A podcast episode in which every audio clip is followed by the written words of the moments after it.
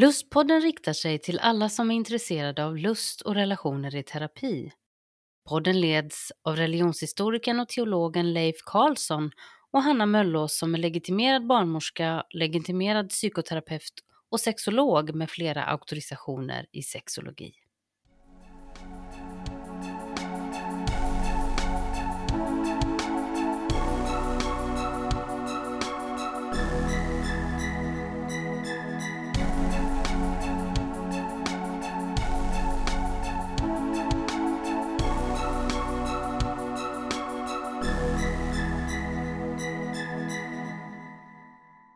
Dagens lustpodd ska fortsätta på temat frikyrkan och sexualiteten. Och idag har vi den stora förmånen att ha med ytterligare en eminent gäst som heter Charlotta Karlström. Välkommen! Ja men tack så mycket, tack! Jag har fått den stora förmånen att läsa din bok som kommer att komma ut på Makadam förlag under våren och som handlar om just sexualitet och frikyrka och specifikt då hbtq-frågor. Och det här idag blir ett första samtal av två där vi idag kommer fokusera mer på den bok du har skrivit och i nästa avsnitt så kommer vi prata om vad terapeuter behöver tänka på för att möta de här personerna. Men vill du börja med att berätta lite om vem du är? Ja, men jag heter ju då Charlotta Karlström eh, och jag är eh, socionom med en master i sexologi. Mm. Och eh, jag doktorerade inom sexologins fält och har därefter forskat och undervisat på Malmö universitet. Just Men nu under de senaste två åren så har jag haft en så kallad eh, postdoc, eh, vilket betyder att man har en, eh, en tvåårig forskartjänst där man forskar på heltid. Då. Mm. Och under denna tid så har jag varit anställd på religionsvetenskapen på Södertörns högskola. Just och det är i det här projektet då som jag har undersökt just hbtq sexualitet och eh, kristen frikyrklighet. Så den här mm. boken då är en del i det här projektet. Och vad, vad var arbetsnamnet på den här berättelsen som du kommer ut med? Ja men eh, just nu i alla fall så, så heter den eh, En villkorad gemenskap. Ah. Eh, HBTQ, sexualitet och kristen frikyrklighet. Det är jättespännande. Vi ska få höra mer om den här boken. Men du, vad, vad har du själv för relation till frikyrkan? Jag har en frikyrklig bakgrund. Jag mm. föddes eh, och växte mm. upp i en familj som tillhörde en frikyrka. Det. Eh, och det var det som kallades då missionskyrka. Nu är det ju mm. Ekumenia mm. Eh, församling. Men jag är inte med i någon frikyrka idag, men eh, jag tycker ändå att jag har en ganska god bild av vad det innebär att eh, tillhöra en frikyrka. Mm. Och det är också någonting som jag har märkt har varit positivt för den här studien i de intervjuerna ja. som jag har gjort. Att du förstår språket och sammanhanget så? Ja, jag tror det, för det har ofta mm. varit eh, en av de första frågorna som intervjupersonerna har ställt. Att, eh, vad har du ah. själv för, för relation till frikyrkan och ah. har du någon erfarenhet? Och, och jag har också, intervjupersoner har kunnat säga att ah, det är så skönt att du eh, att du förstår, för det kan vara lite annan logik och det kan vara lite svårt Just att förstå det, det som eh, hör till frikyrkan. Så där tror jag faktiskt att eh, att det har kunnat vara positivt för studien. Sen är det ju samtidigt att det är ju Ja men det är ju många år sedan jag gick ur frikyrkan så att mm. det är ju mycket som har hänt under alla de åren som jag inte har varit med. Så det är ju mm. såklart att det har förändrats mycket. Men jag tror också att det är ett eh, jag har ett starkt intresse för, eh, för det här området och för det som, som har med religion och sexualitet att göra. Jag tycker det är väldigt viktigt område att belysa. Mm. Men du, vad var upprinnelsen till just det här projektet? Ja, men jag tror att i, i, i all den forskning som jag har gjort hittills så har jag på något sätt varit intresserad av vilka, eh, vilka möjligheter och vilka utrymmen vi som människor har att, att vara de vi vill vara, att eh, forma de relationer vi vill ha, att kunna välja och vara sexuella på de sätten vi vill. Och jag tror att beroende på vilka sammanhang som vi, eh, som vi befinner oss inom så ser det här eh, väldigt olika ut. Vi har väldigt olika möjligheter till det här. Och just de frikyrkliga gemenskaperna har ju historiskt sett haft en väldigt konservativ hållning i relation till sexualitet. Mm. Men under de senare åren så, så, har frågor som, som rör hbtq och sexualitet börjat diskuteras väldigt mycket inom samfunden. Mm. I samband med att Svenska kyrkan eh, började öppna upp och att eh, man nu kan liksom gifta sig, att det är tillåtet med samkönade äktenskap, så har också frikyrkorna mer eller mindre tvingats ta ställning till de här frågorna. Mm. Och det här har inte sällan lett till eh, ja, både polariseringar och till konflikter. Att det har, man har liksom inte kunnat hitta någon gemensam ståndpunkt i de här frågorna. Mm. Och det tänker jag att det behöver man ju inte, men det har också lett till att församlingar har, har splittrats i frågor som rör hbtq. Mm. Och att det liksom har varit en väldigt sån här, eller det är fortfarande en väldigt, ett konfliktfyllt område. Och det mm. här tycker jag blir så väldigt intressant att få studera just nu, för att det är just nu som de här starka diskussionerna mm. pågår i, i församlingen och i samfunden. Mm. Du, hur togs det här emot i den akademiska världen då, när du började föreslå att få studera det här? Ja, men eh, jag tror att det togs emot väldigt väl för att man i, inom akademin så får man ju skriva forskningsansökningar och sen så är det ju ett forskningsråd mm. som avgör då om man ska få finansiering. Och eh, eh, de trodde ju på den här idén uppenbarligen eftersom jag mm. beviljades mm. medel. Så att, mm. Men jag märker ju också att det finns ett stort intresse för att jag tror ja. att man har väldigt lite kunskap om de här ämnena och särskilt när det kommer till eh, till de frikyrkliga gemenskaperna. Och jag tror att det mm. finns också, och det är ju inte bara inom akademin utan det är ju i samhället i stort, att det finns väldigt mycket fördomar och stereotyper mm. för vad det innebär att tillhöra en frikyrklig gemenskap. Mm. Och jag tror att det här är också någonting som jag är intresserad av att på något sätt belysa och lyfta fram. För jag tror att, eller jag har märkt när jag pratar om min studie att mm. eh, folk i regel drar alla frikyrkorna över en kam. Mm. Att man, eh, man tror att det är väldigt konservativt och man tror att det är väldigt sexfientligt och mm. att det överhuvudtaget inte är möjligt att, vara hbtq-person inom frikyrkliga gemenskaper. Just och det här stämmer ju överhuvudtaget inte. Mm. Eh, för det jag har kunnat se i min studie det är ju att eh, det finns församlingar som jobbar väldigt engagerat med mm. frågor som rör hbtq och jobbar för bejakande och öppenhet och inkluderande. Mm. Eh, och sen finns det andra församlingar och andra samfund då som, som håller väldigt fast vid en, den här värdekonservativa hållningen. Mm. Just det. Och jag tror att det, det är någonting som, som jag tycker är väldigt viktigt att lyfta fram. Mm. Särskilt kanske och det kommer vi kanske komma in lite mm. mera på i samtalet, men när det kommer till eh, terapeuter och till eh, psykologer, vad man behöver för kunskap. Mm. Att man har en varierad bild. Ja men precis, att mm. man har en varierad bild och att det kan se ut mm. på väldigt många olika sätt och mm. att eh, frikyrkan går inte att dra över en kam. Det finns Nej. inte en frikyrka utan att eh, Nej. Det. Och det här tänker jag är ganska självklart om man har koll, men om man inte har det så, mm. så tror jag man mm. inte tänker på det sättet. Men du, hur gjorde du då? Hur gick det här tillväga, den här studien? Man kan se det som, det kan beskrivas som två delstudier.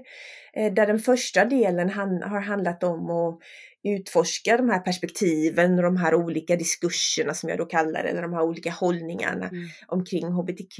Mm. Och denna del då, den består av en diskursanalys som jag gjorde i eh, den kristna tidningen Dagen, där jag undersöker ah. hur, eh, hur homosexualitet har framställts under de senaste tio åren.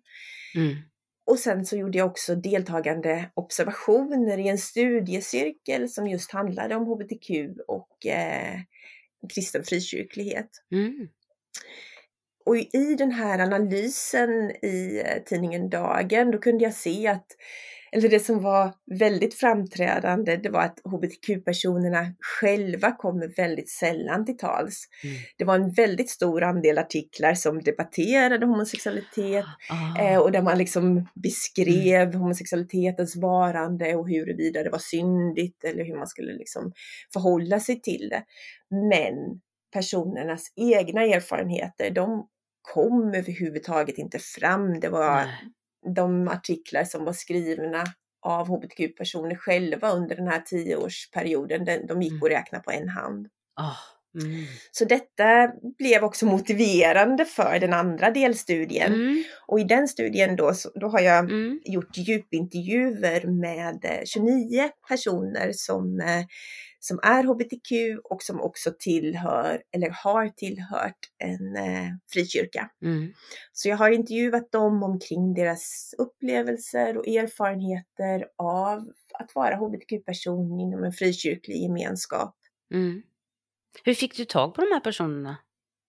Ja, men jag gick tillväga på lite olika vis. Jag hörde av mig till eh, Eko. Ja, just det. Mm och de var väldigt behjälpliga. Jag fick mycket hjälp med att föra ut eh, information i de olika grupperna som de har över Sverige. Mm. Eh, jag hörde också av mig till RFSL. Jag tror mm. att jag skickade ut brev till samtliga RFSL församlingar höll jag på att säga, ja. men det är ju inte precis olika mottagningarna där. Mottagningar mm. eller grupper. Mm. Och sen så äh, bad jag personer sprida i sociala medier ja. och Mm. Och också den här kända så kallade snöbollsmetoden, att man, eh, de man har intervjuat, att man ber dem sprida mm. ordet också. Och hur många var det du sa att det blev? Eh, 29 personer. 29 personer. Mm. Är inte det många? Ja, men det är ganska många. Det är ganska ja. många. Och intervjuerna har tagit ganska lång tid också, så ja. eh, i och med att det har varit djupintervjuer så har de tagit ja men de kortaste har nog varit runt en timme och de mm. längsta mm. har ju varit kanske upp mot fyra timmar. Mm.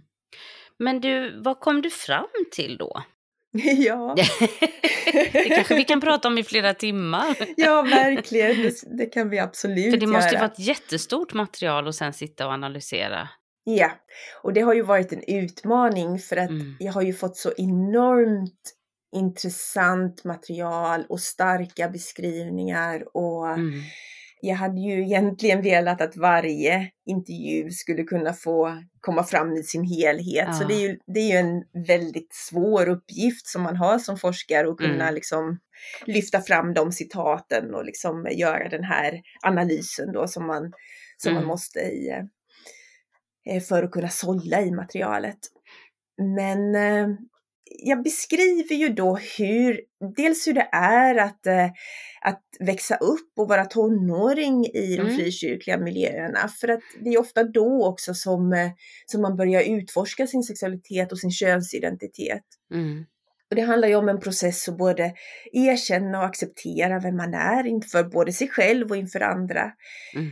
Och i de kristna gemenskaperna så blir det ju också att erkänna inför Gud eller att ha den här diskussionen, eller dialogen med, med Gud. Mm. Och jag tittar mycket på um, begrepp som, som makt och som tystnad, för det är återkommande mm. i alla intervjupersoners berättelser och vad det mm. liksom innebär i relation till församlingslivet. Ja. Och vad står den här tystnaden för då?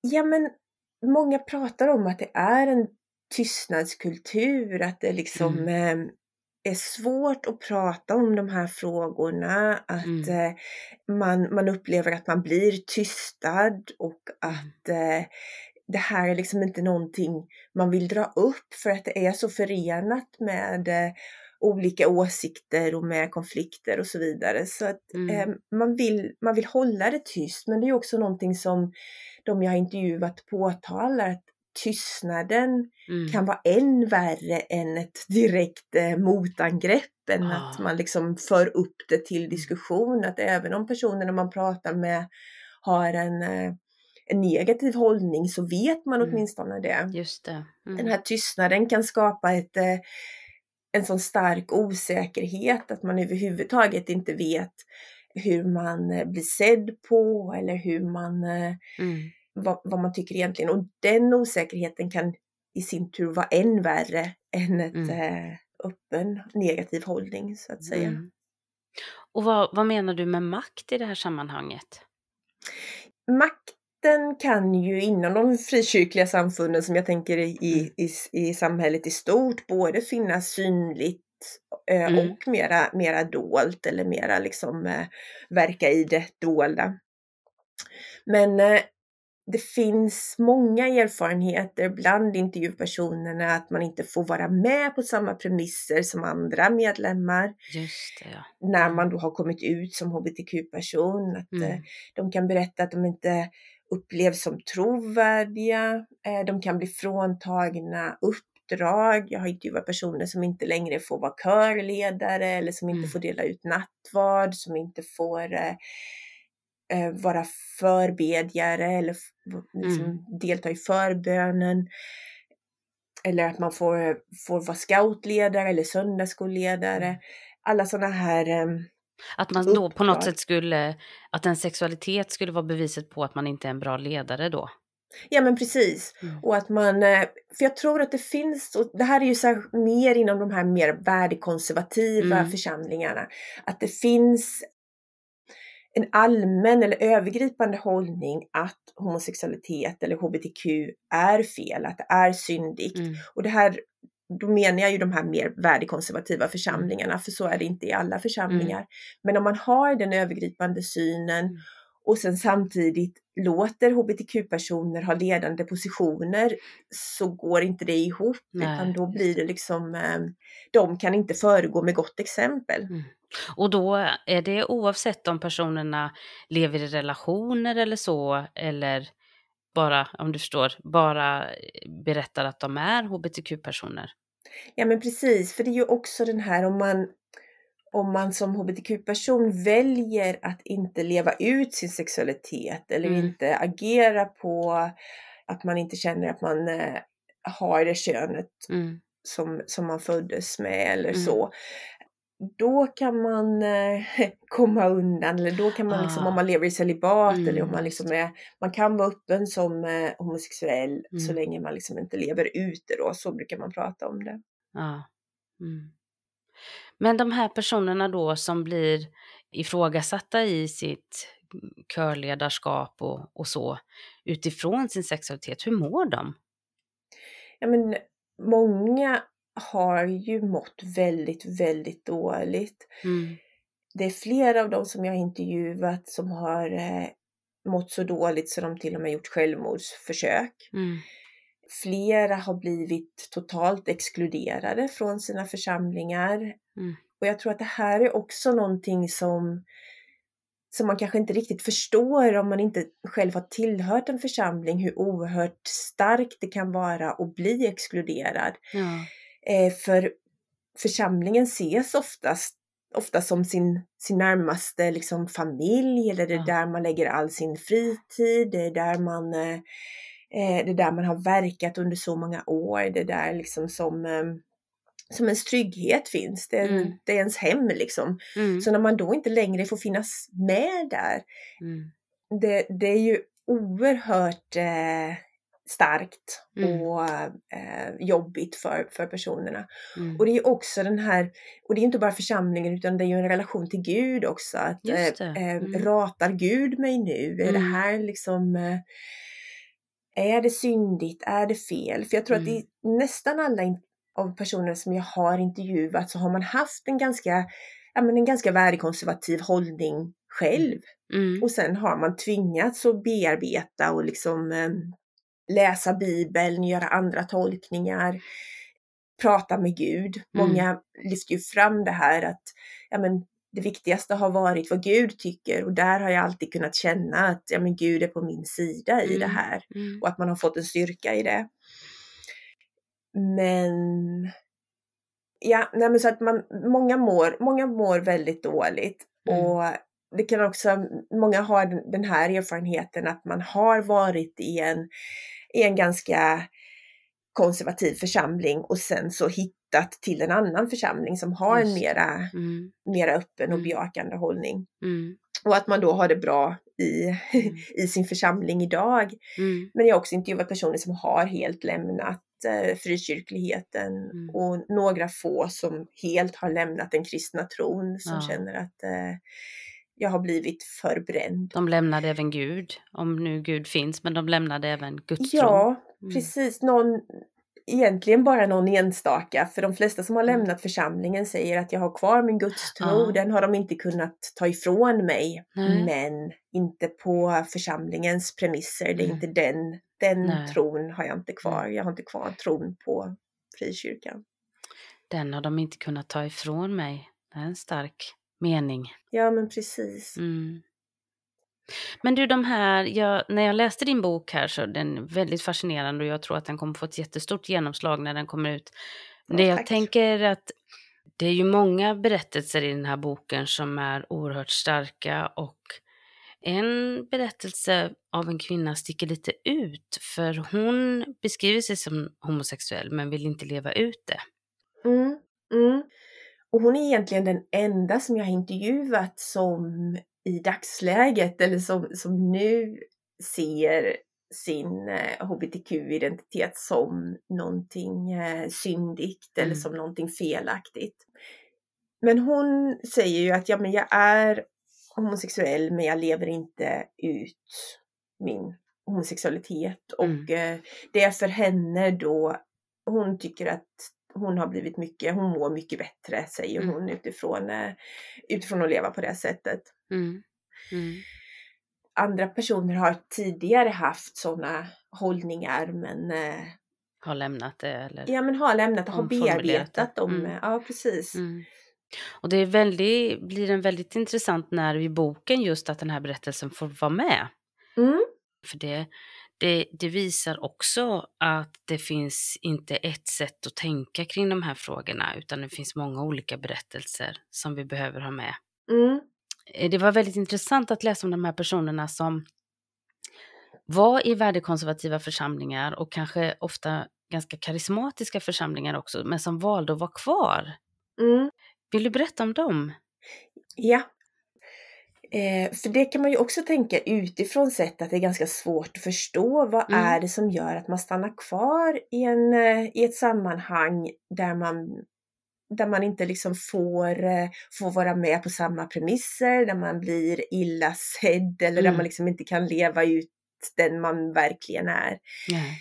Men många, eller inte många, men några stycken av dem jag intervjuade, de sa att nej men, de har försökt att komma till andra församlingar eller besökt andra församlingar som har haft en mera hbtq-vänlig inställning eller kanske till och med varit hbtq-certifierade eller liksom så. Mm. Men inte känt sig hemma där alls. Och då är det ju någonting som de lyfter är väldigt speciellt med de här karismatiska församlingarna. Mm. Att det är en väldigt, ja men det är en väldigt stark gemenskap där eh, men stark kontakt till Gud och med mycket lovsång, med mm. starka förbönssituationer och att det är liksom någon innerlighet, någon stark liksom gemenskap där man är, ja men där man, man liksom lägger sitt liv i mm. församlingen i Guds händer så att säga.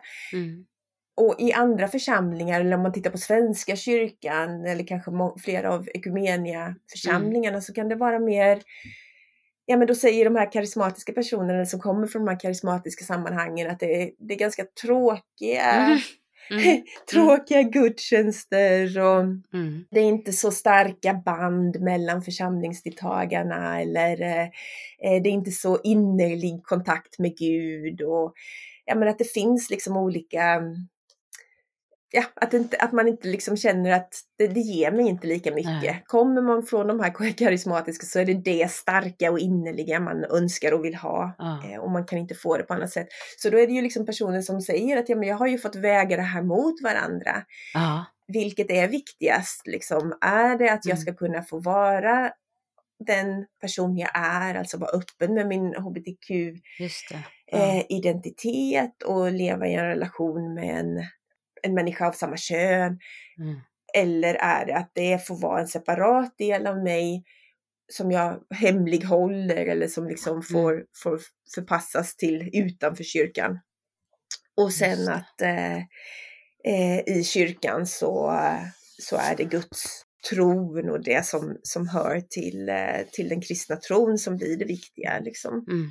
Så, så det, ja, det ser ut på olika sätt och, samt, och sen kan det ju vara andra personer som säger att jag skulle inte klara av eh, jag klarar inte ens av att gå innanför tröskeln Nej. på en sån församling för att jag är, det, det är sådana djupa trauman som mm. jag Mm. som jag fortfarande liksom håller på att bearbeta. Och då kan det vara trots att det har gått 10, det kan ha gått 20 år. Mm. Så att det sitter kvar så pass, så pass hårt. Mm. Och då, då är det lätt att tänka på de här begreppen som hederskultur och skammande miljöer. Vad tänker du kring det när du har lyssnat på de här människornas berättelser? Ja, men jag tror att så gott som alla, jag tror egentligen alla eh, intervjupersoner pratar om eller har upplevt väldigt starka skamkänslor i mm. relation till sin sexualitet eller sin identitet som, eh, som transperson. Mm. Och det är ju flera av dem som också relaterar till de frikyrkliga kontexterna som hedersmiljöer eller att man ser mm. väldigt starka. Likheter med det som, som man brukar kalla hederskulturer. Att det är starka kyskhetsnormer och man blir liksom eh, undervisad redan från eh, ja, men barnålder mm. hur, man, hur man bör bete sig sexuellt och mm. vad som är rätt och fel. Att det finns väldigt starka regler omkring sexualiteten. Mm. Och det här, är ju, det här blir ju någon någonstans ganska paradoxalt för å ena sidan så är det en tystnadskultur att man ska inte prata om sexualiteten och det ska liksom vara så nedtonat som möjligt. Ja. Eh, och samtidigt så finns ett eh, jättes, en jättestor upptagenhet Precis. omkring just sexualiteten. Ja. Och jag utgår ju en hel del från, eh, från Michel Foucault, den franska mm. filosofen. Mm i att kunna förstå det här. Som du är expert på faktiskt vet jag ju. ja det vet jag inte men, eh, men jag tycker att det är väldigt intressant att analysera utifrån hans teorier. Ja. Och här blir det ju väldigt intressant för han pratar ju just om den här om talet om sexualitet. Ja. Att man pratar om att det har, det har varit så förpassat till tysthet och till mm. att det inte ska finnas men att istället har varit en explosion. Det har varit liksom en sån jättediskussion mm. omkring sexualiteten under de senaste mm. hundra, hundratals åren. Mm. Och det tycker jag blir väldigt intressant inom frikyrkan för det, det är precis det man kan se att samtidigt som sexualiteten ska förpassas till eh, den eh, äktenskapliga heterosexuella mm. sängen i ett äktenskap liksom. Mm. Men samtidigt så äh, finns sexualiteten hela tiden närvarande i ja. alla de här diskussionerna och regelverken och vad som är rätt och fel och hur man får och inte får bete mm. sig som, äh, som kristen mm. i sin sexualitet. Mm. Och det där tycker jag är väldigt, ja men det är väldigt intressant. Ja. Och för många har det ju varit extremt eh, svårt mm. Och eh, lett till mycket psykisk ohälsa och ja. så vidare. Jag kan tänka att hans teorier också hjälper oss att förstå lite hur människor mm, på något sätt skammar varandra in i någon slags social anpassning då. Ja men precis, att det hela tiden handlar om det här eh, normativa mm. ramverket mm. och mm. där i ska man passa in. Och mm. gör man inte det så blir det olika former av mm. sanktioner. Och det kan vi ju se överallt i samhället. Så är det ju inte bara inom de frikyrkliga gemenskaperna. Men det jag tror på något sätt blir påtagligt eller som, som blir ännu mera brännande inom de, de frikyrkliga gemenskaperna, det är ju det mm. här att det finns en lite annan logik. Mm. Och då pratar jag återigen om de här mer värdekonservativa församlingarna. Mm. Men man pratar om världen som att den vore uppdelad i, i mm. gott och ont och mm. att det hela tiden finns eh, det finns andar och det finns demoner, det mm. finns en djävul som hela tiden försöker fresta och påverka människan. Och där blir då homosexualiteten en, så, en sån sorts frestelse ja. som eh, människan behöver, eller den kristna människan måste kunna klara av och stå ja. emot. Att det är mm. någonting som, som man kan mm. välja och man ses som stark om man klarar att stå emot det för då är man närmare Gud. Mm. Och det är jätteintressant. Jag tänker också att eh, jag har ju studerat Foucault med dig som lärare mm, ja. för flera år sedan. och det, det är, är intressant. Jag tänker att en sak, nu kanske jag är helt ute och cyklar, eh, det jag tänker att, att eh, han också lärde mig att förstå på något sätt, det är det här att det tidigare var så tydligt att homosexualitet eller homosexuella handlingar var en sak. Men sen eh, utefter tidens gång så blev det mer en identitet. Och då integreras ju det här som, som var fel att göra in i min identitet, vem jag är. Precis. Och då om det dessutom är att Gud tycker att det är fel, då blir ju hela jag en eh, farlig skapelse. Ja, men det är ju så, så rätt det du säger att tidigare så såg man ju, man var inte eh, homosexuell mm. eller man var inte heterosexuell utan mm. det var någonting man gjorde och då Precis. hade det inte så stor inverkan, det betydde inte så mycket. Mm. Men under 1800-talet, mm. slutet av 1800-talet och mm. början på 1900-talet så kategoriserade man ju alla de här olika sexuella identiteter och sexuella beteenden in mm. i sjukdomskategoriseringar. Och där, där hade ju kyrkan en väldigt stark mm. del i det hela, mm. för det var ju liksom kyrkans, ehm, eller mm. kunskapen som låg till grund för det som sedan blev vetenskap då. Ja. Så här kan man ju se hur religionen och medicinen mm. går, den medicinska vetenskapen på något sätt mm. går väldigt hand i hand mm. liksom. Mm. Där avrundar vi dagens avsnitt och så fortsätter samtalet nästa vecka. Där Charlotta kommer berätta mer om det väldigt laddade begreppet omvändelseterapi men också den minoritetsstress som den här gruppen utsätts för. Charlotta kommer även att ge tips och råd kring vad terapeuter, själavårdare, pastorer men även anhöriga och andra församlingsmedlemmar kan tänka på i mötet med människor med de här berättelserna. Tack för idag! Tack! Hej hej!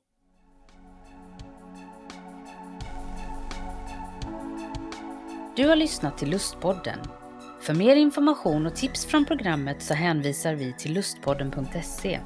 Där kan du också kontakta oss om du vill vara med och berätta din berättelse om lust och relationer i terapi.